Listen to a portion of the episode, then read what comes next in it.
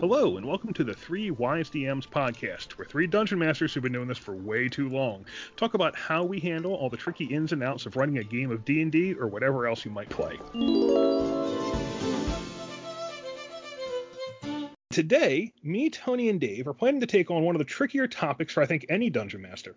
What makes a good player, and what makes a player that's maybe a little more problematic for you, and, and you have a harder time handling or, or creates problems for the game.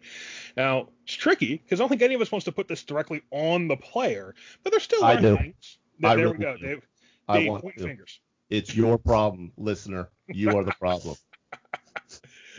you know, I don't think I would necessarily say it's all the player's fault, but you know, it's it's tricky and creates a lot of these kind of off-book kind of problems that we're really here to talk about. So, why don't we get things started by saying, you know, maybe let's start the positive way. What makes a really good player? One of you guys want to kick off with that? Uh, a positive player. I don't need the player at the table who is the most experienced, has the greatest understanding of the rules, has gone through all the books, looked at all the monsters. In fact, in some respects, that's counterproductive because then I bring out my monster and they're like, is it this variety, this variety, or this variety? And I'm like, crap, I didn't even know about that variety. What are you doing? You're level two. Stop metagaming. I want someone who comes to the table who is on the team. They got dressed, they put their uniform on, they showed up, and they want to play ball. That to me is my ideal player. Dave? No, no, no shoes, no dice, no service. For listeners, right. uh, DM Tony definitely makes you dress up in character. So when he said that, like he's very real. I've had to dress up several times in an ascot, and uh, yeah, it's it gets awkward at times, but For the record, DM Dave needs no encouragement to put on an ascot. it's very true. I have multiple pictures of me in varying costumes over the years, different comic cons and I, such. I I really liked your uh, cape for Ravenloft. That was fantastic. yeah. Oh yeah, that was just that was just my terry cloth bathrobe. But when Not you put everybody it can pull a, that off. when you put it behind a candelabra, it really sets the mood on roll twenty. um, Sorry. no, so I- Dave, yeah. yeah, I think that I, I agree with you guys, and I think we're probably going to be saying a lot of the same thing. Is that the good player, uh, uh or whatever we want to call it, uh, positive player. Because Thorne, you had shared, uh, we were just kicking around, and you shared to our text thread about uh, Matt Colville's video about what makes a good player. You know, and he went as simple as like a person that brings a pencil and a set of dice, and like he just, and what it really broke down to, I think, was a person who's invested in spending, you know, multiple hours pursuing a hobby. You know, Mhm. and being at the table and ready doesn't mean like tony said doesn't mean knowing all the rules doesn't mean all of that just ready to have some fun and invested in the time not you know on their phone and on those types of things or falling asleep, which uh, I think all of us have had players occasionally do. In fact, I remember a friend of mine was running a, running a game on Roll20. It was late for me. Like they were in Alabama, so like we were starting at like 10:30, and I had been working, and it was like on a weeknight, so I'd been working. Yeah, I had a long commute and coming home from work and getting in it, and there were several times I fell asleep during that game, and I felt terrible. I'm like, I'm one of the DMs. I'm, I'm someone who's encouraging them to do it. I'm trying to push them and mentor them, and here I am at like 11:30 on a Friday night. Going, well i mean that's maybe, you know, we, maybe we should cut that on, on the final take. hard man that would be hard i wish some players were asleep at times Honest to God, yeah. Please have some wine or a beer or three. Actually, that's why for me, my, my drink of choice with the game is always coffee. Actually, I mean, I not that I, I like a good whiskey, a good wine, but coffee is usually what I'm drinking when I'm when I'm playing. Iced coffee or, or, or hot coffee. Like it's really Yeah. because I want to be there. I'm not looking to be kind of like like like numb and sleepy. Funny you bring that up. You played my one campaign over my, my other house, and the drinks were very freely passed around that table. And I wasn't really drinking, but everybody else was laying into the hooch pretty hard. And the decisions would reflect that throughout the evening, where it's like, all right, we're starting to be a little conservative. We're starting like normal mode, and you know, six drinks, seven, eight drinks into this, like, you know, they're like, oh, there's a dragon. We're going in. Plan, I've already walked in this cave. This is happening. Uh, maybe, maybe that could, we might find that that is that is closely related to some of the problems we talk about here today. Very well may. Yeah, like in your real life, perhaps the drinking is closely related to the issues. Um, you know, for me, for as far as what makes a good player for me, I want a couple things. Um, it's great to have someone at the table who knows the rules and can help me with that because I, t- I know the rules pretty well, but it's always nice to have someone who can look up the thing you don't know. Mm. Um, but in general, from all my players, what I really want is a sense that they're, you know, I want them to be game for it. I want them to be up for what we're doing. I want them to be to, to be willing to go with whatever happens in the story. Um, there's nothing more frustrating as a dungeon master than kind of you're having a you're you're you're telling the story, you're telling the story, or you're giving them the chance to define the story, and then you find and then like you kind of start getting feedback on what the story is. it's like all of a sudden it's now now we're trying to deal with story issues outside a game instead of with your character in the game, which is what's supposed to happen. So I really want someone, I want a player who's invested in their character and invested in what we're doing not necessarily the story, but the act of role playing enough that they're going to take what I give them and yes and it. And, and you know the old improv saying yes and in improv mm-hmm. you know whatever the other person passes you you say yes and and then you add to it. So that's kind of what i'm looking for in a player. So you know i love to have some players who know the rules. New players are great too. Yeah i like to mix them up a little bit. Uh, you definitely want someone who can handle their own character and knows their own powers. There's you know it can be it's it's hard as a dm to have to tell your players what their powers do, uh, and that's kind of a prep thing. Kind of goes to some of the things Tony was talking about. And I want and I want a good attitude to the game. You know, I want a good attitude and an, an attitude that they're going to engage with the story we're telling, with the environment, that they're going to think of what their character do and come up with things. And there's enthusiasm there. You know, I'm kind of at a point where I don't really ever want to DM with players anymore who are like, well, you know, maybe I want to play, maybe I don't. Like they're doing you as a DM a favor for playing. I only want to play with players who are looking to play, and you just have to bring them a game, and they're bringing the enthusiasm. I think your last point there, Thorn, was the was the most important one in that the whatever we want to call it, enthusiasm, investment in the game, whatever, because that will cover the gamut from the player that literally has never played a tabletop RPG in their entire life to the grognard who's been playing since the white box, right? If you are invested in the game, if you if you care about it, it will matter. Even if you have to look up powers and skills and all of these things because you you care about the story and you will do the yes and. You'll jump into yeah. that. As opposed to like when Tony says that, you know, uh, they got the haunted keep out in the forest. Are you ready to go? Well, I'm thinking of going shopping, you know. Why would my character want to do that? I'm mm. evil. I just want to hide behind the party and steal their stuff. Oh, so many good memories. A good player it certainly wants to be along with your story, but I've seen a player, just one player, turn the whole environment of the table around. You get a guy in there, or uh, you know, any type of player who has the experience and can really generate and put some mood out there, and then all of a sudden everything shifts. And you go from like a normal game to something that's really clicking out. It's kind of like a cast of a story that that one key actor now arrives and it gels.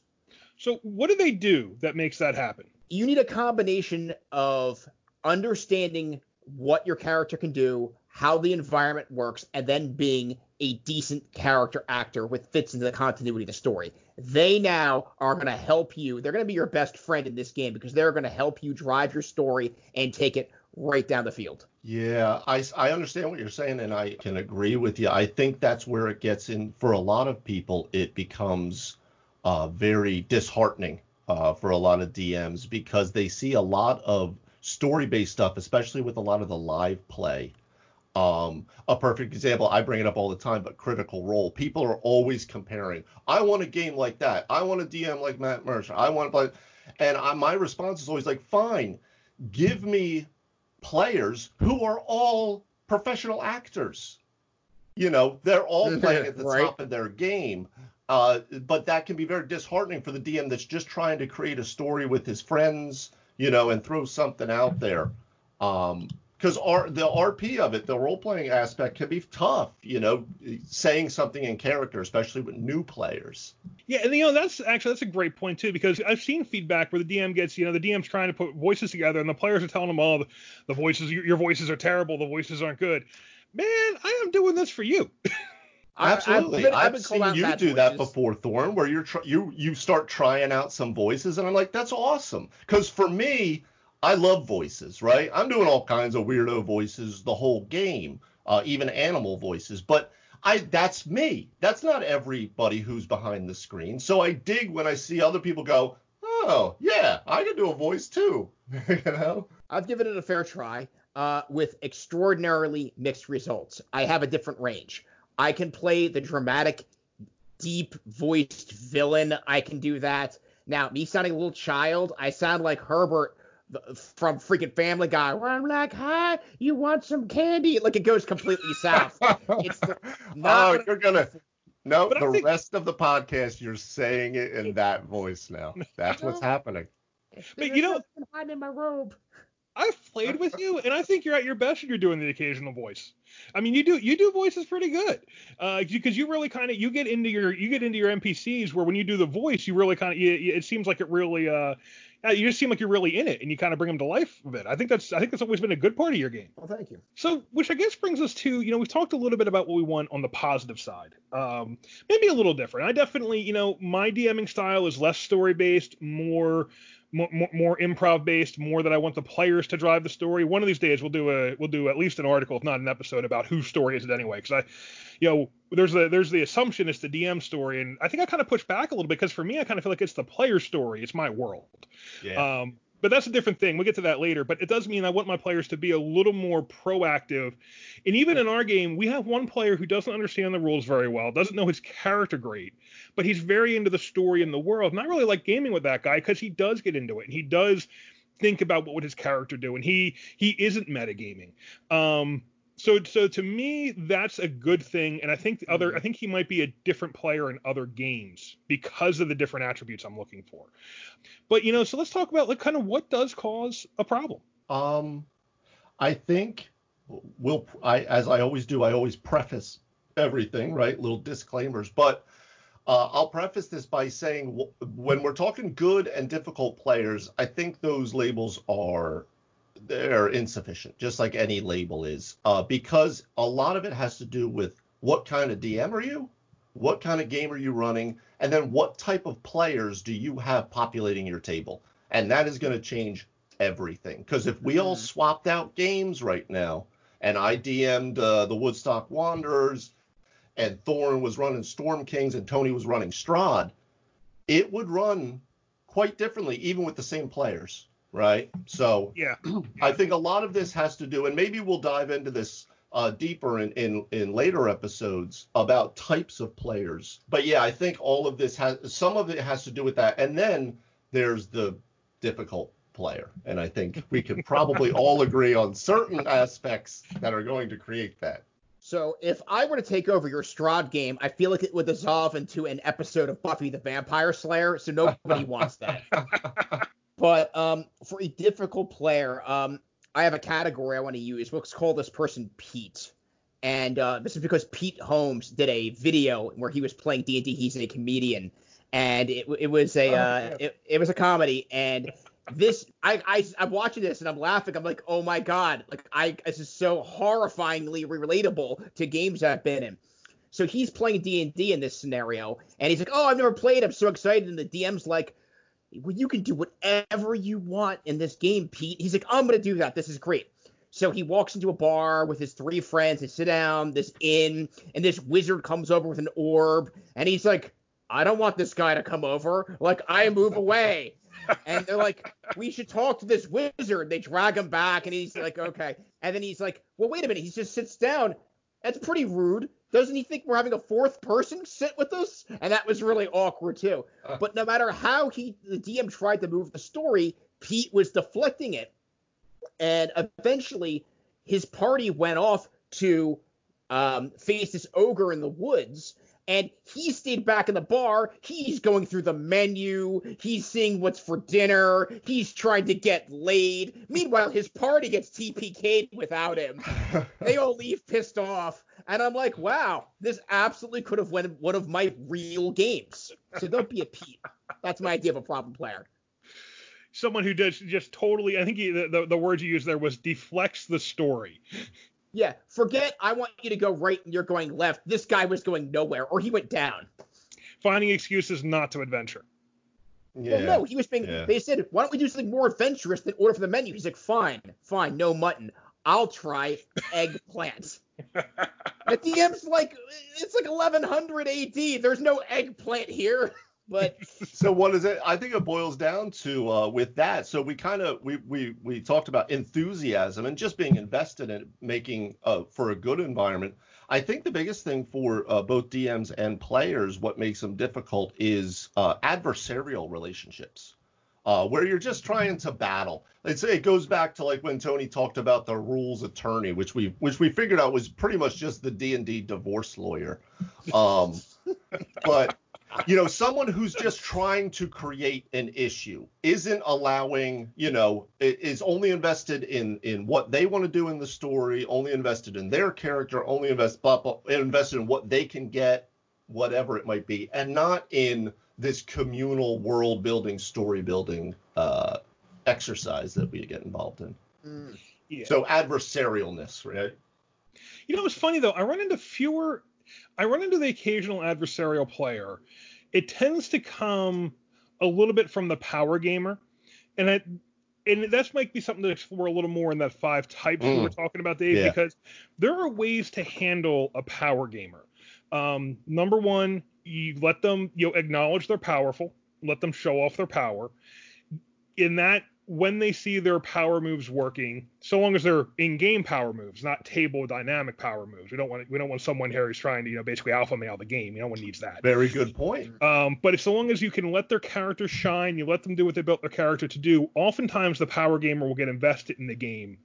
So long as they, you, you as a DM need to manage them outshining other players. You don't want to let that happen, but you need to let them shine because that's what they came to do. So there's different kinds of adversarial. That if it's like the power gamer adversarial, if he just wants the advantage over your monsters, you can kind of handle it by letting him shine, and then also putting him directly, you know, directly putting your foot down when he contradicts it. You know, if it's well, I can't do that. Well, I say I can. You just yeah, so long as you can do that a certain number of times with that player and just rank and just kind of pull rank a little bit, you don't do it too often. But those two things together, kind of the hard boundaries on that stuff, and meanwhile letting them shine where you, where they want to shine, usually manages a power gaming adversarial player.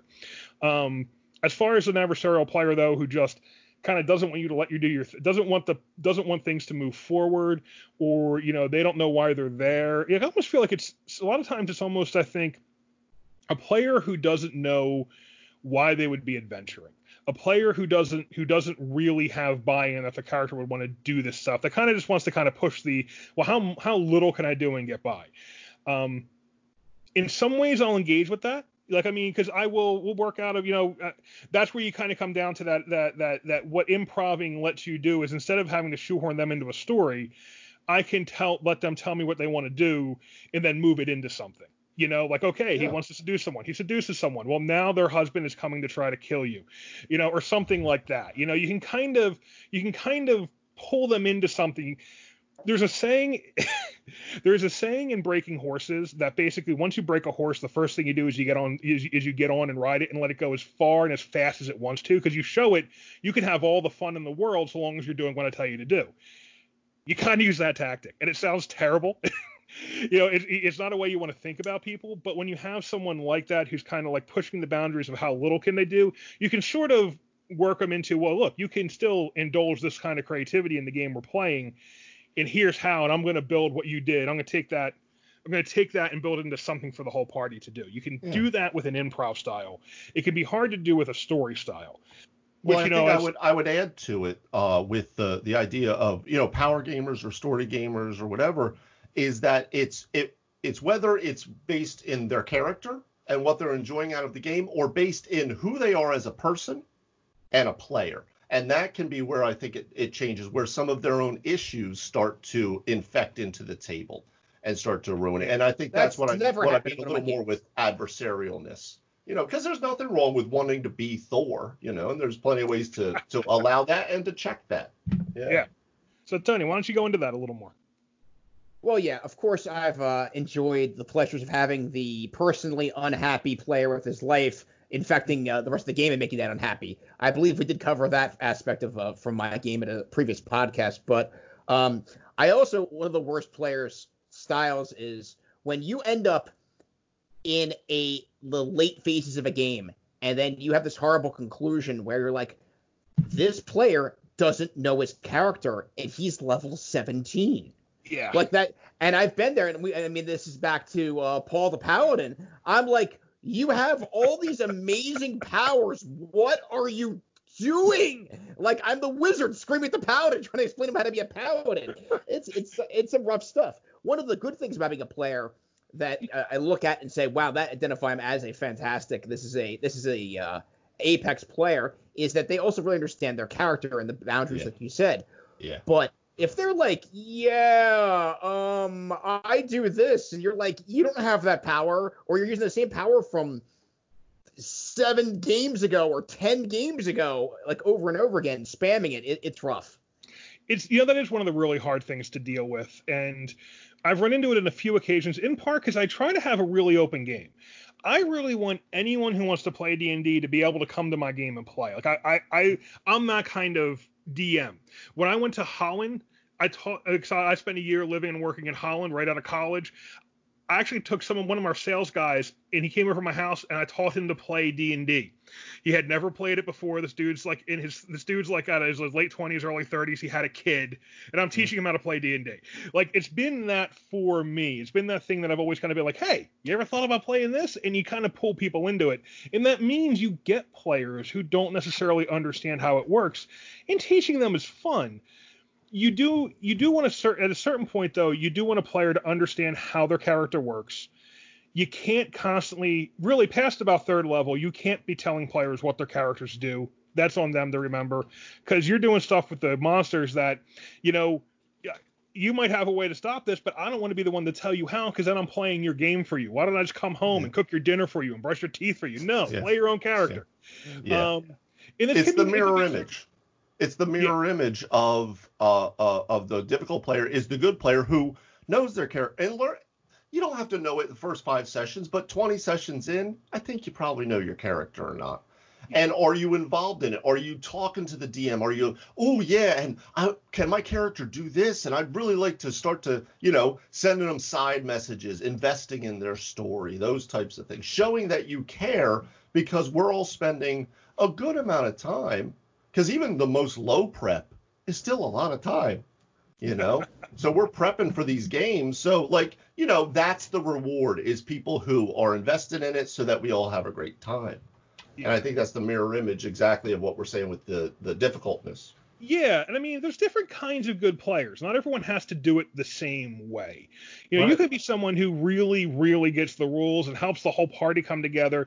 On the other hand, a player who's really into the game and interacting with the world and doesn't know the rules of well as well can still be a great help to the game. He can still be exactly that kind of gamer that Tony described as someone who brings the game together absolutely you know, maybe you know what's really helpful? If you have some guys at the table, or so, some or some girls, so some, some anybody at the table who's willing to help a player who doesn't know their character understand their character better and walk them through. If the players help the players play better, that is such a better party than if the DM and then if everyone acts like, well, you know, that player's the DM's problem, and I'm just going to sit over here and, and, and get annoyed and kind of flip on my phone while that player's going through their thing.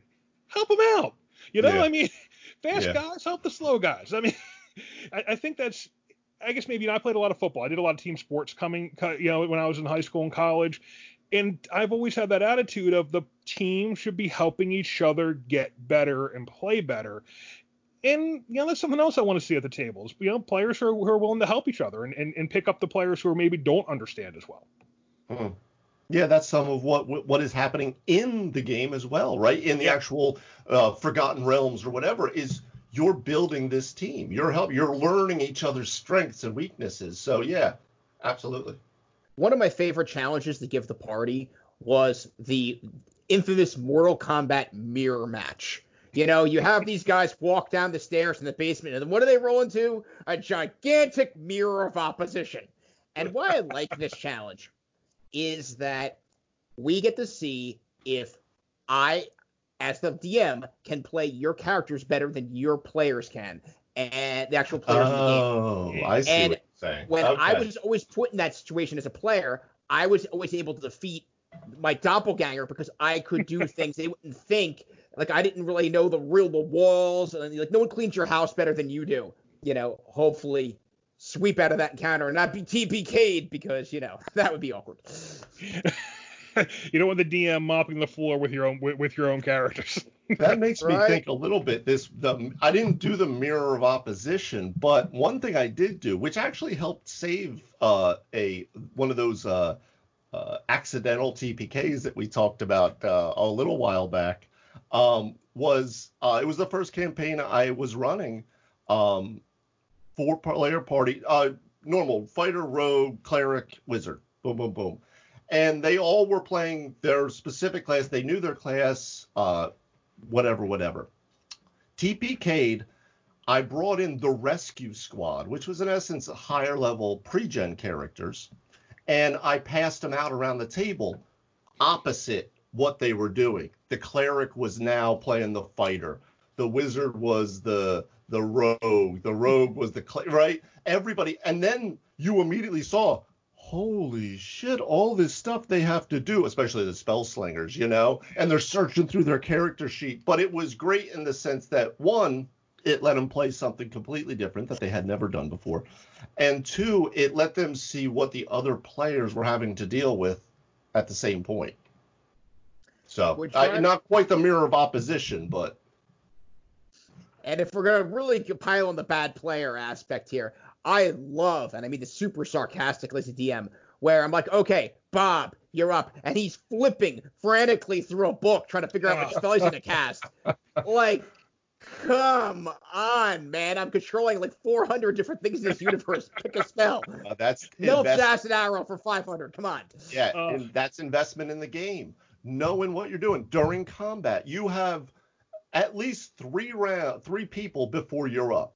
Most of the time in our game, six or seven people before you're up. True. You have to do one thing. Figure it out. It's not hard, you know, and it and it and it reaps a lot of benefits from that. You know, it, and it is uh, as someone who occasionally does get bogged down and oh my god, which spell do I want to cast? You kind of have to have an appreciation for how much different it is to play a spellcaster, especially like a wizard, where the wizard has maximum spell flexibility, whereas a warlock's got like two things to choose from. Or as opposed to I cast battle axe. Yeah, right. I cast Right. stab again and again. Yeah. Um, but you know, I, what I one of the things I found is some players you get a feel for players, and some players are going to get into the intricacy of spell selection and figuring out, oh, this spell's right for now, this spell's right for now. Here's when I want to use my my my memorized spells versus my cantrips, and then you have other players who you know aren't going to get into it that, at that level. They're not that interested in it. Maybe they just don't have a head for the kind of spell selection because it is a certain kind of there's definitely an academic kind of intelligence that goes Oh, into yeah. selecting your spells Oh, and not yeah. everyone wants to do that. Not everyone has a good time with that. So I think there's something to be said for guiding your players. If you can recognize a player doesn't isn't going to be good at that, guiding them to characters are going to enjoy more. So like I have some players uh where I've seen them play multiple characters and they like light up playing a barbarian and they zone out playing like a druid. You know, and it's because, you know, it's it's more fun for them to not have to make those decisions. Some players like decisions and that's part of and that's the game to them. Other players don't. And if you as a DM can kind of find that and part them and get them going the right way to begin, it can be a, it can really lead to a more to a better game. Yeah, I like me myself. I like D and D homework. Not everyone does, right? like I love D and D homework, this is right? D&D homework. Obviously, Right. we all love Right. it. but not everyone is gonna, and that doesn't make them a difficult or bad player, you know. Well, Yeah. I mean, it can. It can make them a bad player in that game, though. Oh no, that's- no, yeah, be, you know? depending on the class choice, absolutely. Yeah. That's why And I think a lot of times first time players, I, I I would I would get away from being a wizard right now, you know, pick up a sword, see how it goes. You know, that's something that I've really learned, and it's important because when you first get into fifth edition or any D and D, one of the first things that you know you tend to have kind of players kind of on the fringe who maybe want to play, maybe don't, and they want to show up and play like an elf wizard. And you kind of got to be able to kind of guide them somewhere else because that player who's maybe in, maybe out, and you maybe know they're not going to want to study the spells and get deep into how the mechanics work, they're not going to enjoy or be good at or bring a good game to the table playing an elf wizard. So you kind of, if you can spot that and move them into maybe an, you know, maybe an elf barbarian. Yeah, so in one of your games, Thorn, I actually remember we were doing a session zero creating characters, and I was helping a newbie uh, person, never played D and D, but was really wanting to play, and she chose to be a bard, And I'm like, okay, cool. And I'm helping her get, and I'm like, holy shit, like there's so much that has to be developed for just first level. Like, Yeah. and, and then like, and now you're like, okay, and now you have to pick this, and now you have to that, and and I'm like, oh boy, this is bad. And I think it really probably was one of the things that might have turned her off from wanting to to continue, you know, because it was like, this is homework. Why am I doing, you know? You know, Bard's one of those deceptive classes. Bard is harder than it looks. You got to balance your mark. You got to balance being kind of a, basically a frontline fighter with being a spellcaster, with kind of you're a little worse at everything to be really good at a lot of different things, and that makes it one of the, Bard and Wizard to me are two of the hardest classes to play.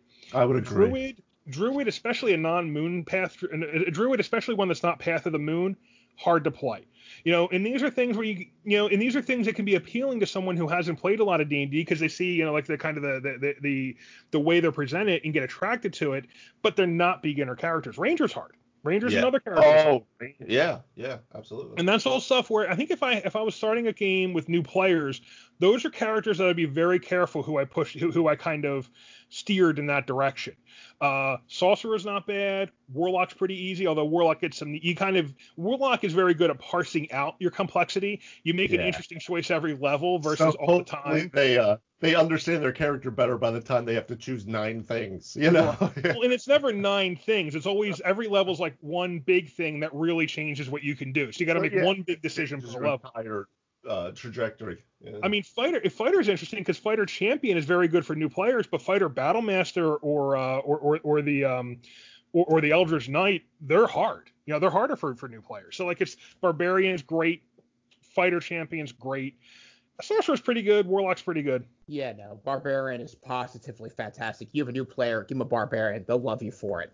or if you have a player from like that's been playing for 20 years like Tony, give him a barbarian. He'll love it. You know, honestly, I had never played Yeah, a barbarian in any of You're you're games. Mr. Wizard. It's totally against character. It, it really is. And I have to constantly go, uh, like we're, in, we're trying to solve a mystery, and I'm like, yeah, and my character's not gonna say something insightful in this scene. Nope, I'm like hiding under a table. I won't do it. As far as tough players go, I mean, sometimes you have a power gamer, but I have I have no problem with letting them push all the boundaries of whatever. It's just when I feel that there's sometimes when you have like the second DM in the party. That mm. drives me a little bonkers. Or I'm like, we're, we're moving, like we're moving into a new room, and then they're like, like, well, actually, the lighting in this room would technically be. I'm like, well, thank you. And then you know, and next thing I know, like nine interruptions later, I like I feel like I'm back in college again. When that one guy keeps interrupting the professor, and I'm like, holy shit, this is my teacher. Like that scene from Monty Python, where he's like, do you want to get up here and teach this class? Yeah, be careful because sometimes they do. Sometimes they do. it turns into a young Sheldon moment. You know, and that is tricky. And, and we've talked a little bit about, you know, kind of because we talked in the first episode about kind of things we struggle with that balance between a player who helps everyone understand the game and the player who is disruptive. And it's a really tricky thing thing to balance out there. And the other side of that is oftentimes characters are being picked counting on those abilities. So if you're glossing over something a character has chosen, a player's chosen as character selection or in their, as they built their character, well, it's not just that you know, like if you have a character who can see very well, like to take like that warlock, that warlock infernal vision or the the, the 120 foot uh, Yeah. uh, vision spell thing. or, or um, the, the the the ability they get, you know, well that character's thing is they can see almost everything. So you've kind of got to, you know, if you're not opening up those things, well you're kind of shorting that character ability, and then they've wasted a, a class selection. So it's it's a little. It's a little bit a matter of kind of balancing, you know, making sure that everything the players get to do they can do, but at the same time, you know, you know, getting on with things. Well, that's a good point that we're making. Right? We're talking about good and difficult players, uh, but and, and it's on a, a DM advice uh, podcast uh, because a lot of times it can also be on the DM too, right? And making that, and I think that's kind of the point you're making right now, and that's what I see a lot. You know, you go on uh, the Facebook groups, or you go on Twitter, or you go on the subreddits, and uh, it's just people just oh my god, what am I doing wrong? Why am I doing this wrong? Should I be doing this wrong? And it's like, oh my, give yourself a break. You know, it might not be you. I mean, it very well could be you, but it might not be you. And I think that's why we're kind of covering this a little bit to see that that there are certain things that um, that assist you to to make it easy to run such a uh, a crazy machine as a as a D&D game mm. or any other any other game. Yeah, actually, the system isn't as relevant because all the things that we talk about, we uh, can apply and have applied throughout all the editions through different gaming systems. Uh, I think a lot of the same principles definitely apply with how to run a game. The most important thing is a positively. This is so simple, but everyone and everybody must have fun. If that's not happening, then there is something current. There's definitely something fundamentally wrong at the core of the game. And the DM, the DM, yeah, You've got to be able to move the football. People need to. I know that's as simple as saying like having a John Madden moment where like we need to win this game. We got to let them score less points, and we need to score more points. But it's a game of inches. The older I get, the more sense John Madden makes. To be honest with you. Honestly, the, the, the Bodie stop uh, of uh, football. kind of coming back to the enthusiasm and the buy-in aspect. The one thing that has ve- that has really vexed me as a DM that I've never really found a good solution to is sometimes you get into a game and you know you're you're kind of rolling out okay what happens? The players did this you did that. And it's and the players don't enjoy or they they they they're kind of almost metagaming like oh he's going this way. I don't like that we're going this way.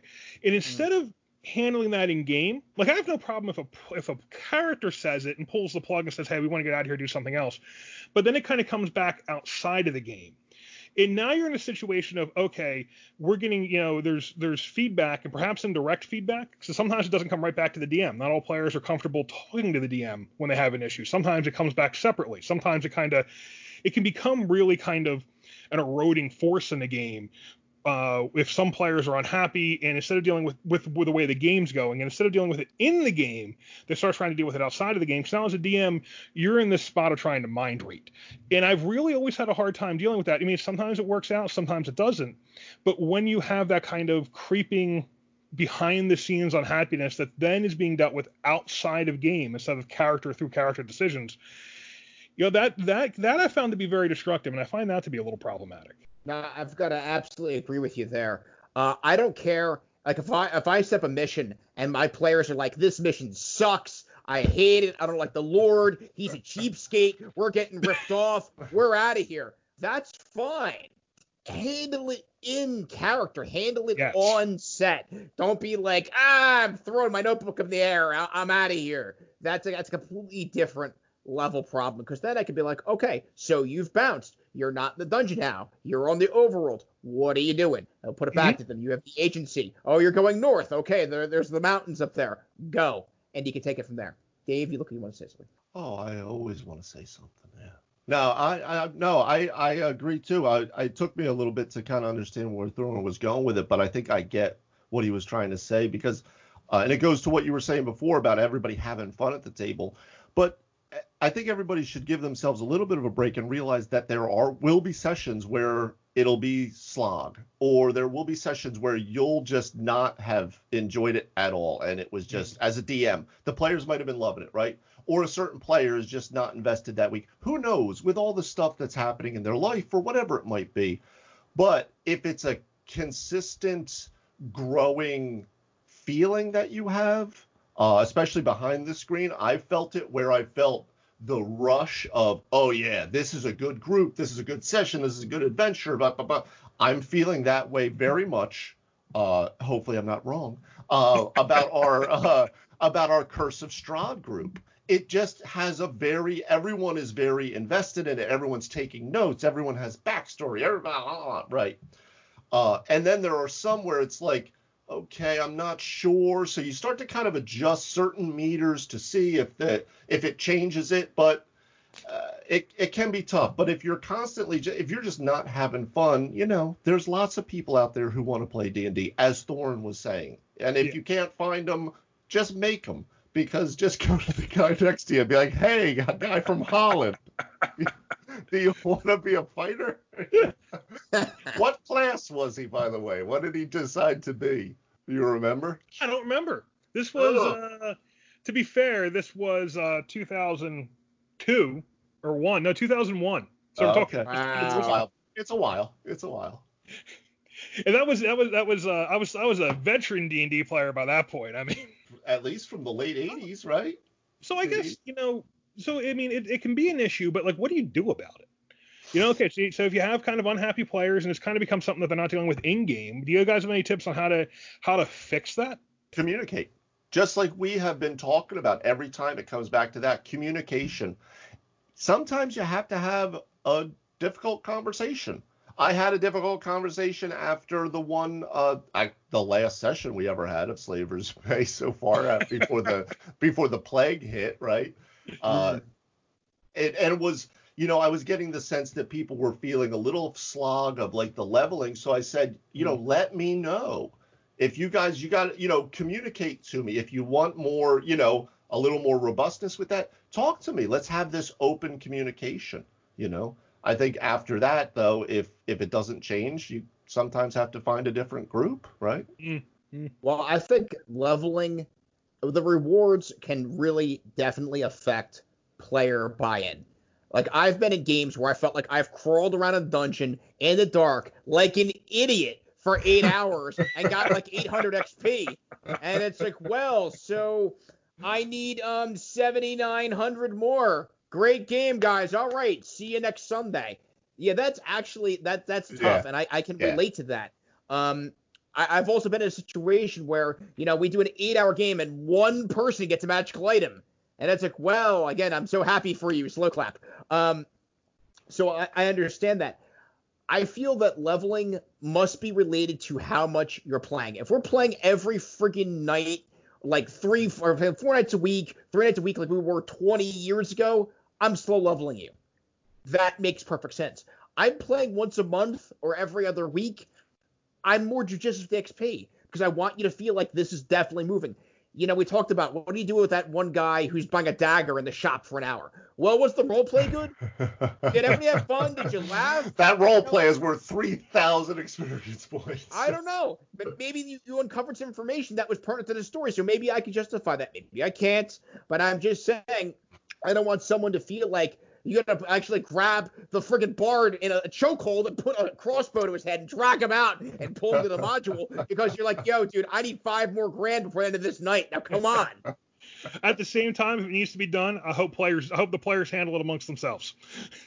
Yeah, there is that too. I don't want to be involved. I want the barbarian to go in there and drag the and drag the bard out himself. I don't want to have to handle that as a DM.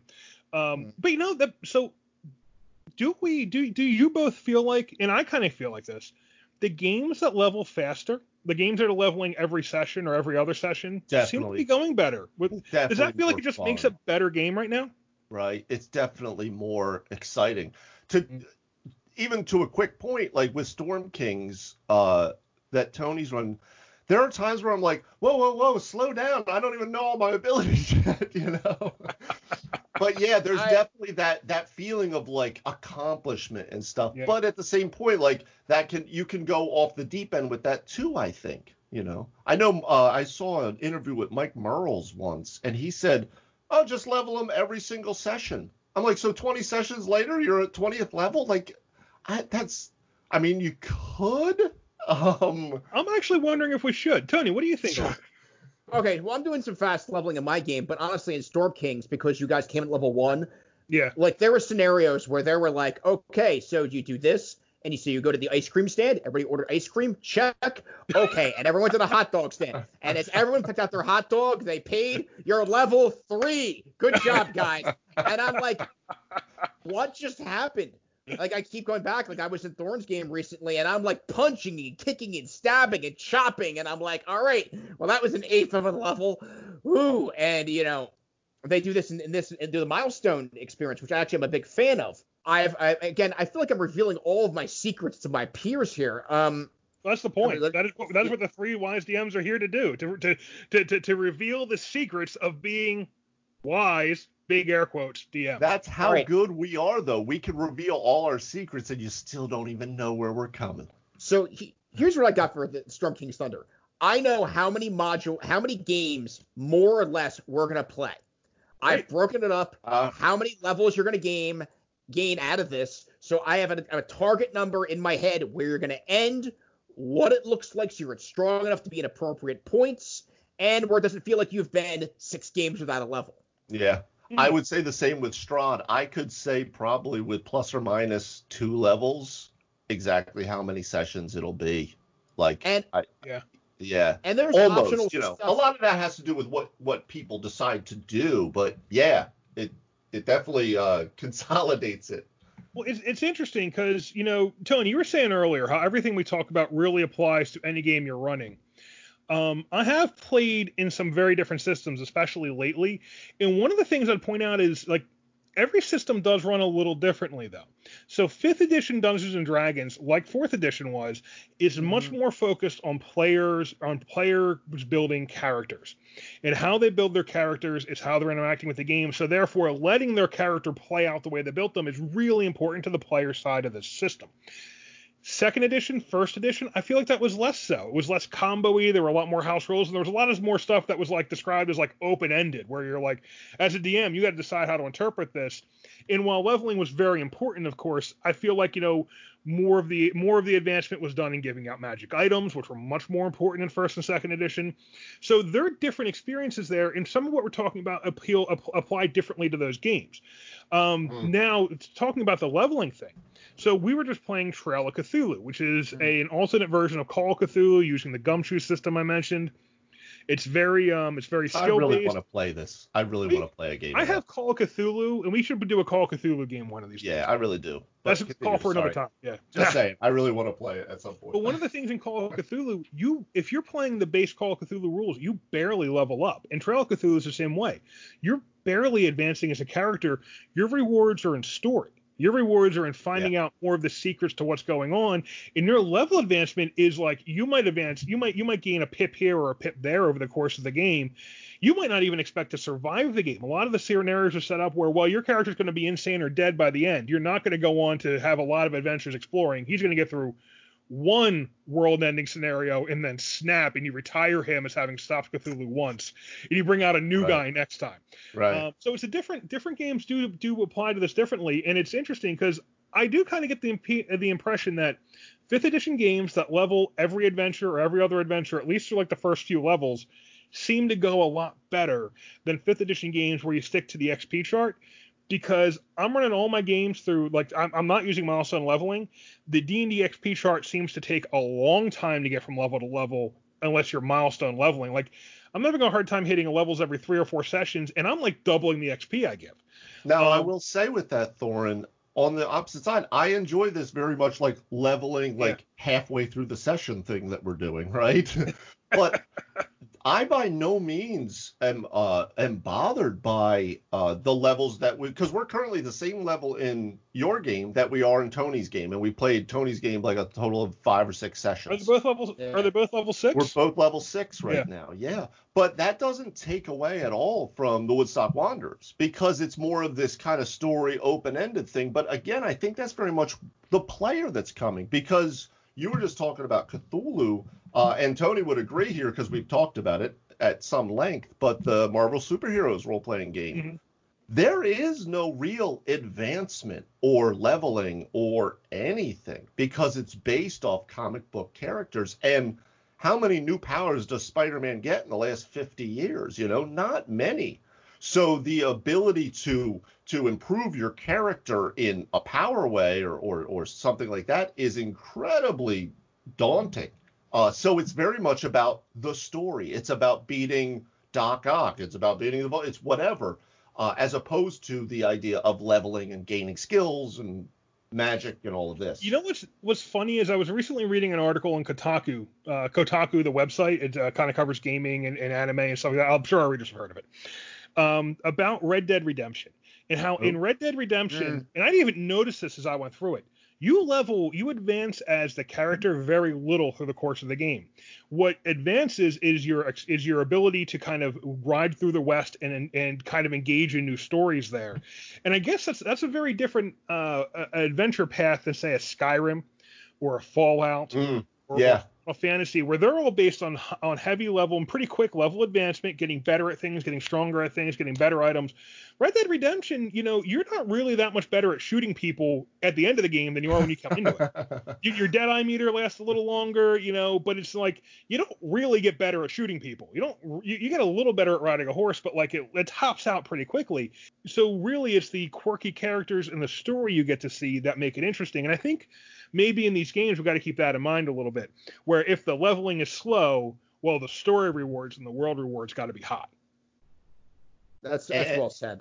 and the and the type of player because a story based care uh, player right someone who really loves narrative and story will Mhm. love trail of cthulhu will love marvel superheroes will love uh, d&d as well right even a super long open-ended campaign that goes nowhere and you don't go past level five but the power gamer someone like that they want they want something new i want shiny baubles and there's nothing necessarily wrong with that but similar to what you said about maybe don't play wizard because you'll really like barbarian similar in your game system so you know there's more than just you know we apologize wizards of the coast there's more than d&d out there right They have a Unless sponsor. we're- I they wanna apologize. Sponsor us and tongue, then there's sir. only d&d unless we Well, get a D&D Beyond sponsorship or something and then that's all you play at this table nah, nah.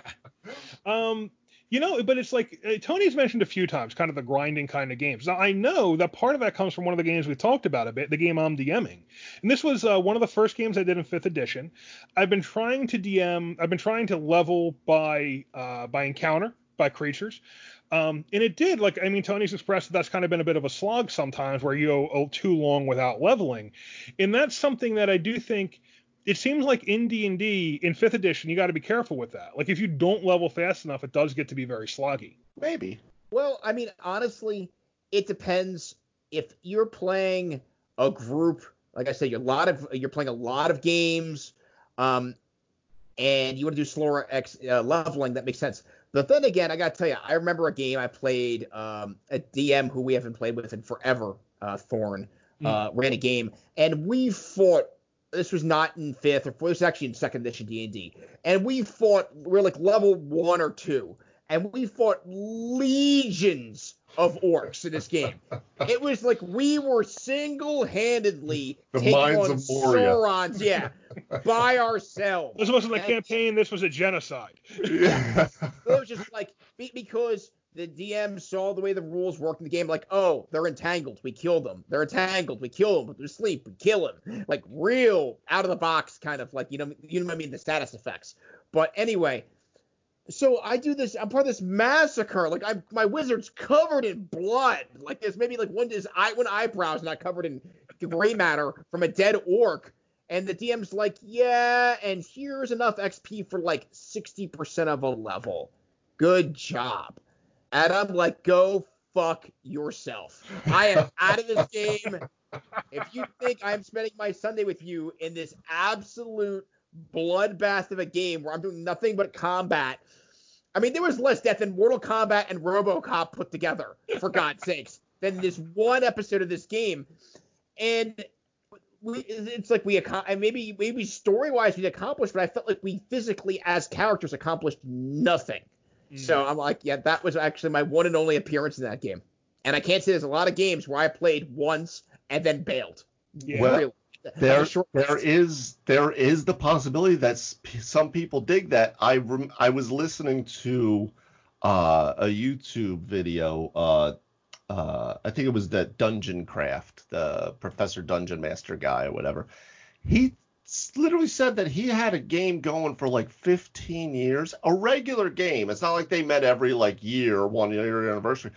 And his characters were still level five, and no one had to care about it because they were. It was about the story and stuff like that, and they weren't about leveling. So there is a place for that if you have the right group, you know. Again, I'll go like- back to I'll go back to the uh, the Critical Role people because they're doing a TV show, so they got like two years or three years of a thing. Uh, so yeah, they'll take three years or so to go to level 20, but you know that's a little different than when I'm just hanging out at my buddy's house having a couple beers, you know. No, no, there's there's two really powerful aspects there. Like I, I think I mentioned uh, that Palladium when they play tested that game, they said we only went up to level 15 in the original core rules because they played these characters non-stop for two, three years and got to level nine. So like, don't even worry about level 15. You're never gonna freaking get there.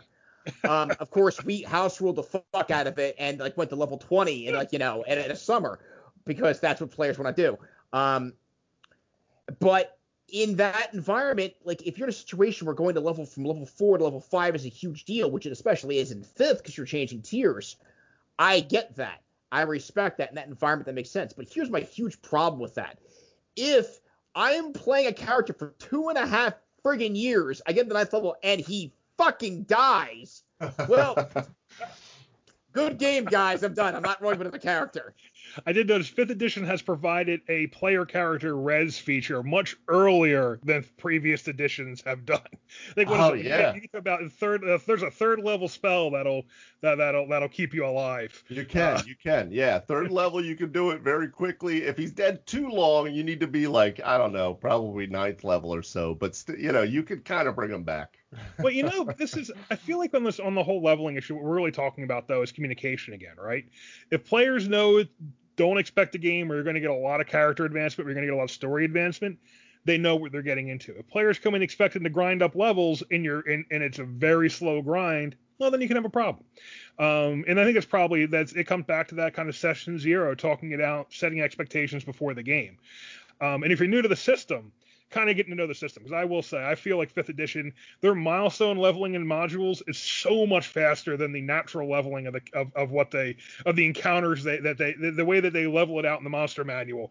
Like that is so far behind what they do in their own modules that I kind of feel like they're like I kind of feel like they're just trying to make themselves look good. Like here's how, how quickly you should level characters but in our own stuff no no no no we're throwing it out the window. We're jet leveling. Why? Because we know players want to play that more Well, we said it in a in a previous too. Uh, the idea that uh, there's always been um, things for for story based experience and for milestone experience, but it wasn't codified in the same level that monster encounters were.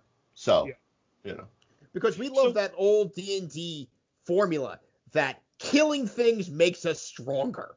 Well, it's a classic well, There's no uh, other formula. Like I'm a wizard and I solve problems with my fireballs and then we move on. And I fireball And- the next monster and we move on. Init- initially, Not my initially, brain. Fireball. initially they uh experience was actually tied to treasure and not killing monsters so you actually classes. would gain experience Oh, no.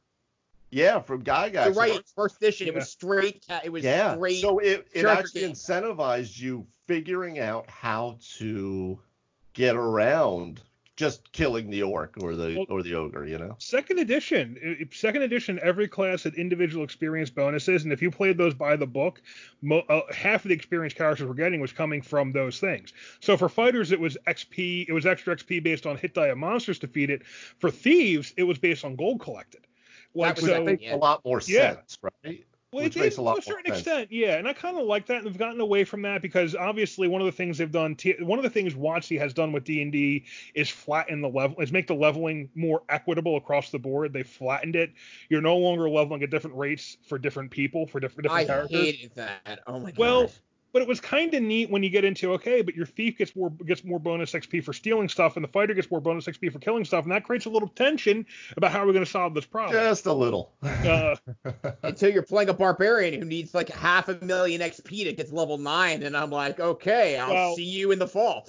that was the other issue. That was that that was the issue of how they everyone having an individual table, which I think is different from everyone having individual rewards. And I think I think those are two different things. You know, we've been are, going on yeah. for a while, and there's one more issue I really do want to get to here, and it's perhaps the trickiest part of this whole problem player dynamic. What do you do when you have a player who you as a DM can handle, but the other players in the game aren't having fun playing with them?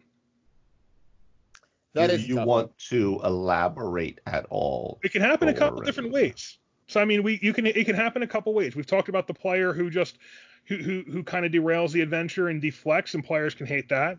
You can have players who are really power gamers who want to shine, and players maybe don't like that. You can have players who you know I've had parties where some of the party, some of the players were experienced, other players weren't, and those other players who weren't, like the players who were experienced, really didn't have a lot of patience with that, and they were getting annoyed at having to wait for them. The Paul Paladin was in a game Tony played in, and that was a little bit that situation where I think even you know Tony would say, you know, that that impacted your enjoyment of that game, didn't you, Tony? I'm afraid so. And I mean, I like that guy. I really liked him. I liked him yeah. at the table. He was a great guy, and it, he was good. And this is where kind of a rubber hits the road, though.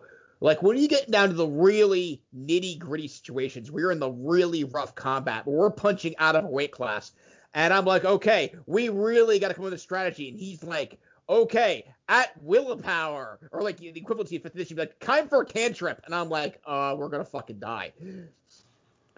So what do you do? Because I got to tell you, I found that very challenging as a DM. Because as I've said, I want to bring everyone in. I want to be very inclusive. I want to be patient with the players who don't who don't know how to play yet and teach them how to play and get them to enjoy the game. And now you have another player who's very veteran who winds up maybe bailing because they don't they're not patient with it and they don't want to be involved in that. Um, how do you handle that? That is a super difficult situation. I have I think been. That is the it, kind of situation we are here to discuss. Yeah, I think um, it's um it, go ahead, Tom. I have some. I mean, I've been in a situation where someone I've been in multiple situations along these lines where someone a couple players haven't liked a certain character for whatever reason. They don't like his backstory. They feel like it clashes or overlaps with theirs. I've I've had some players honestly be some upset, and I know this is hard to believe, like legitimately upset over some. I'm saying this sarcastically, some really silly shit and I remember one point I had a paladin in the game and I had a cleric in the game, and the cleric's like, my story's completely irrelevant now because the paladin showed up. And I'm like, how do you figure?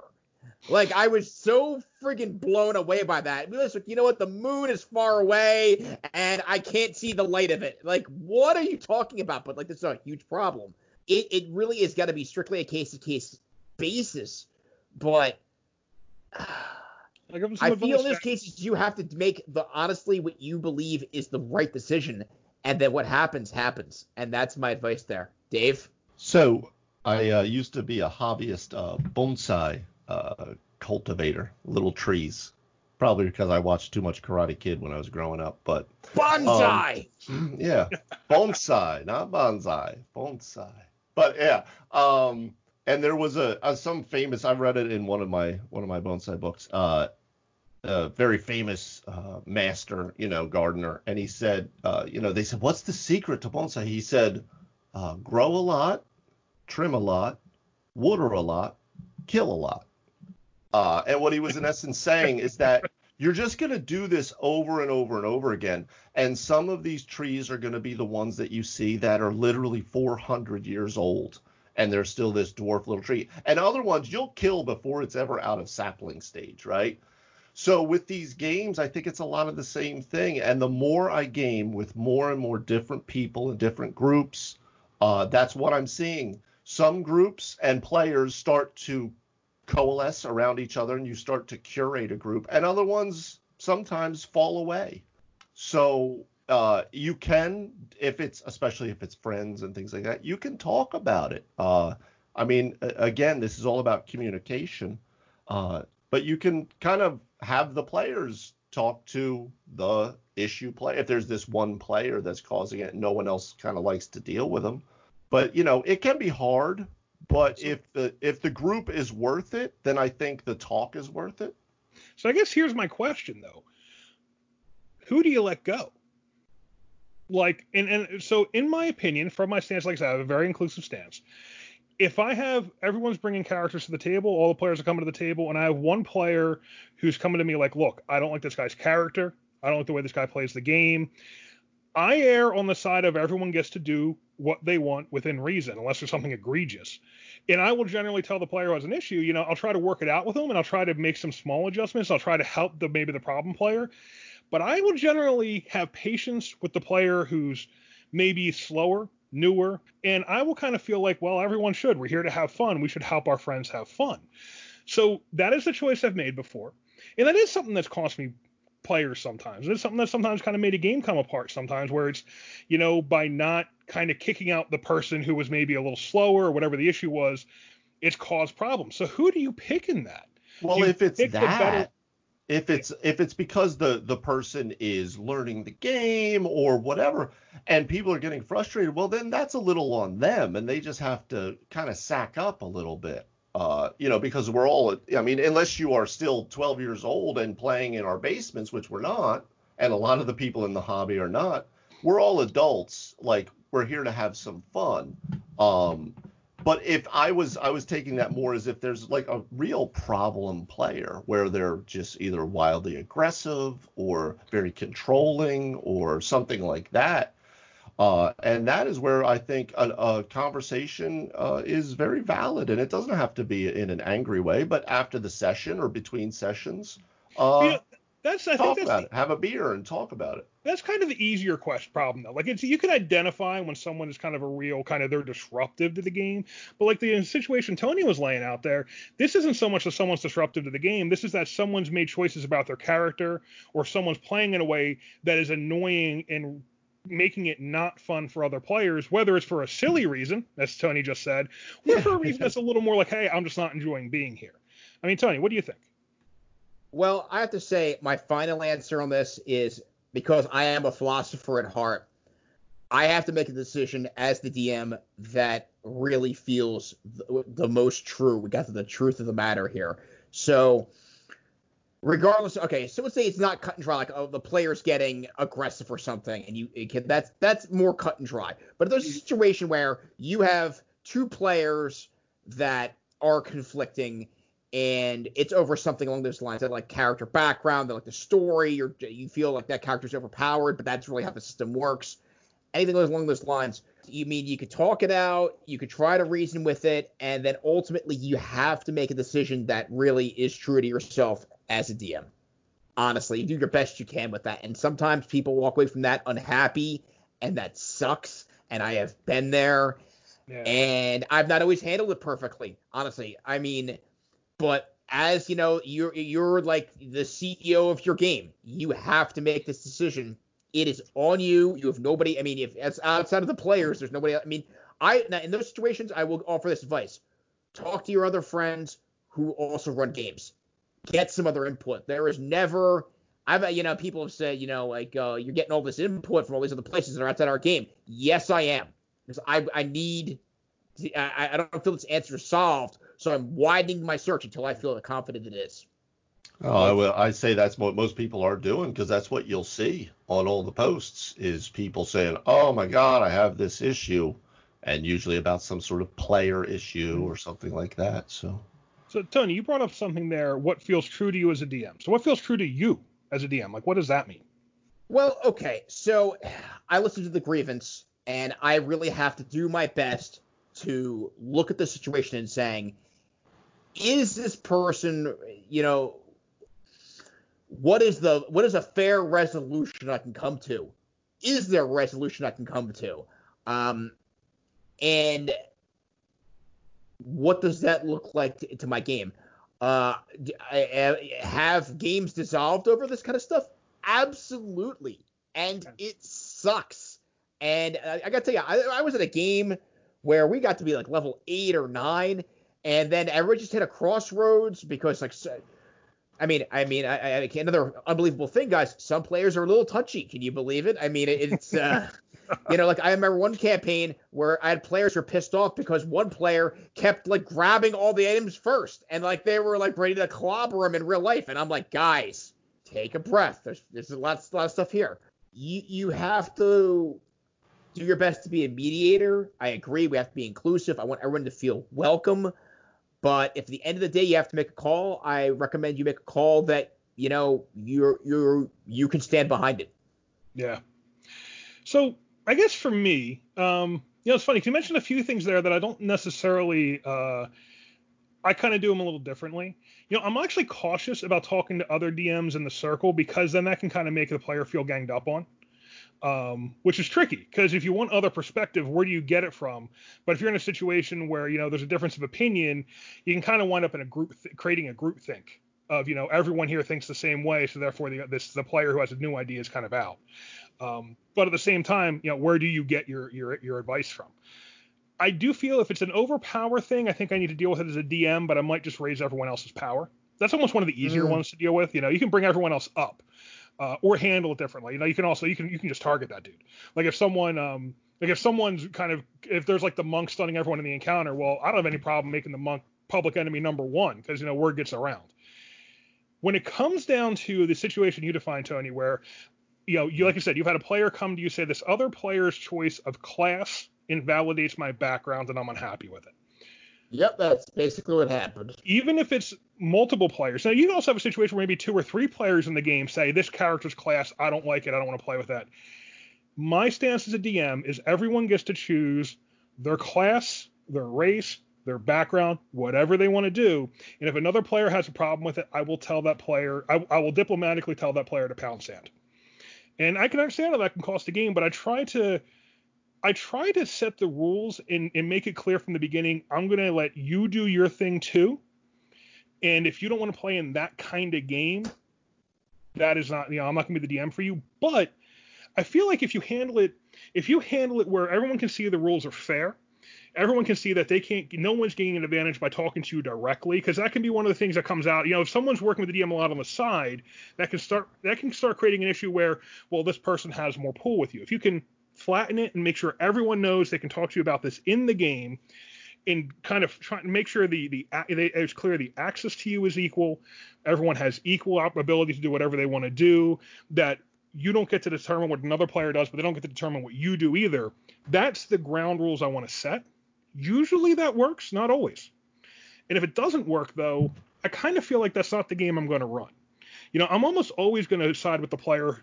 If one if one player says I don't like this guy's choices, I'm going to side with the guy who made the choices because everyone has the same choices to make. And if you everyone's got total freedom in that, and you shouldn't get to control another player's choices, then we're not role playing.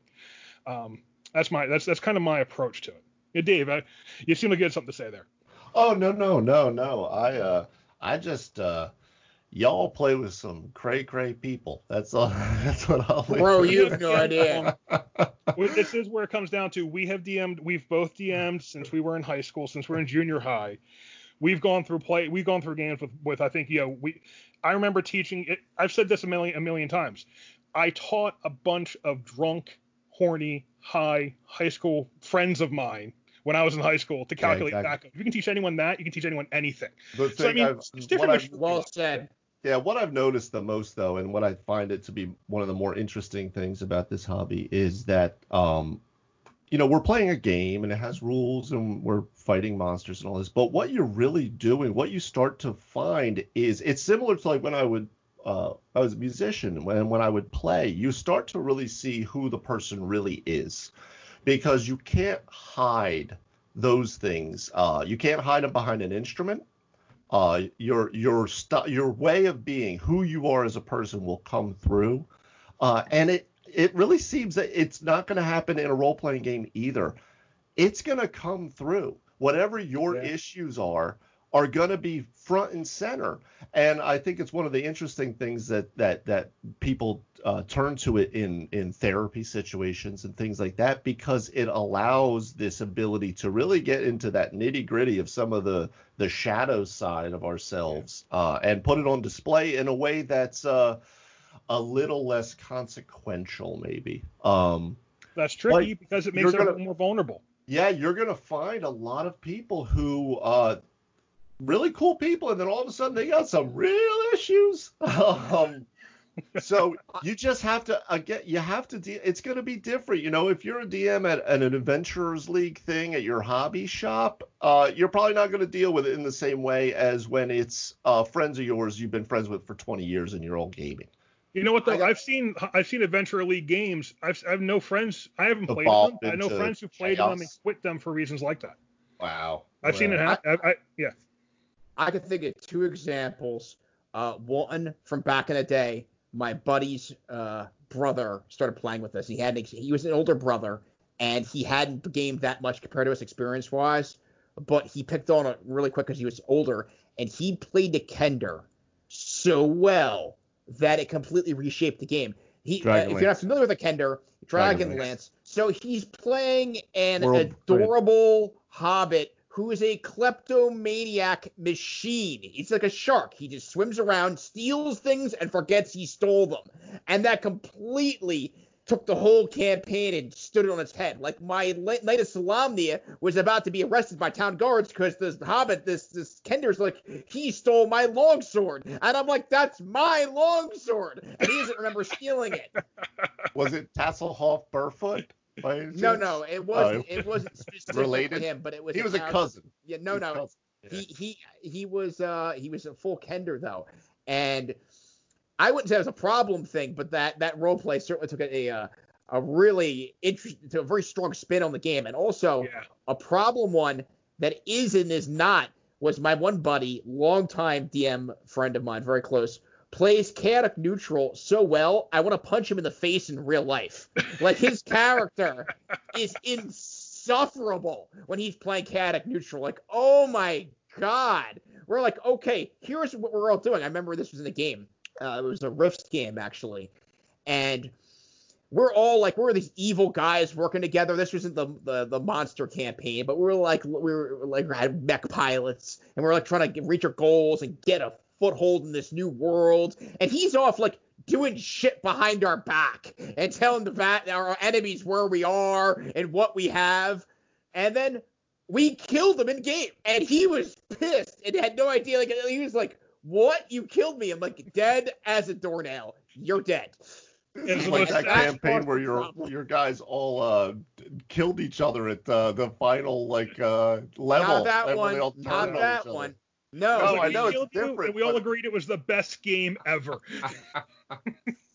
so guys, well, we've gone on we've gone on for a while. Uh, I think we need let's let's I think it's time to wrap this up a little bit. So let's get into uh so what are your final thoughts on problem good players, problem players, and what you can do about it as a DM. Who wants to start here? Dave. Um, I uh, I I continue with my same thought is that uh, sometimes good and problem can be uh, mirror images of the same thing. So look into uh, what is the person coming to the table for. Everyone wants something different out of role playing games. Um, so they're not going to like the same thing. So you know, curate your your one your one-off adventure or your campaign to generally what's happening at your table and and move those levers. Uh, if you have s- serious problem players like uh, Tony and Thorn were talking about, um, good luck with that because uh, wow, that's uh, let I us know. Yeah, I haven't run into into that level. Uh, something that couldn't be handled with a conversation or two. So um, yeah, yeah. Good luck. You know, hopefully these guys can help you out with that one. Yeah, no, I've had players be angry in real life multiple times. That's absolutely happened. So um, I will say, appreciate your players that you have. That, like I said, they they come to the, they show up, they put the team colors on, and they're looking to play. And those are my favorite players in any universe, any system, hands down. Um, the problem ones are the ones that are really what uh, they are the story deflectors. They're like, here's the story, not having it. Nope, I'm sorry. So let's talk about this menu. Mutton, huh? Well, tell me about the mutton. I'm like, oh my god, dude. Like we've been in town for two hours and we're talking about mutton, and yet it continues. So beware of that. Uh, it's, it's difficult to deal with. Sometimes you're gonna face some really difficult calls between players. Um, do what you feel is what you believe to be the best solution. It's the most uh, fair to all parties involved. Do not be afraid to get outside opinions from other peer DMs. Thorn.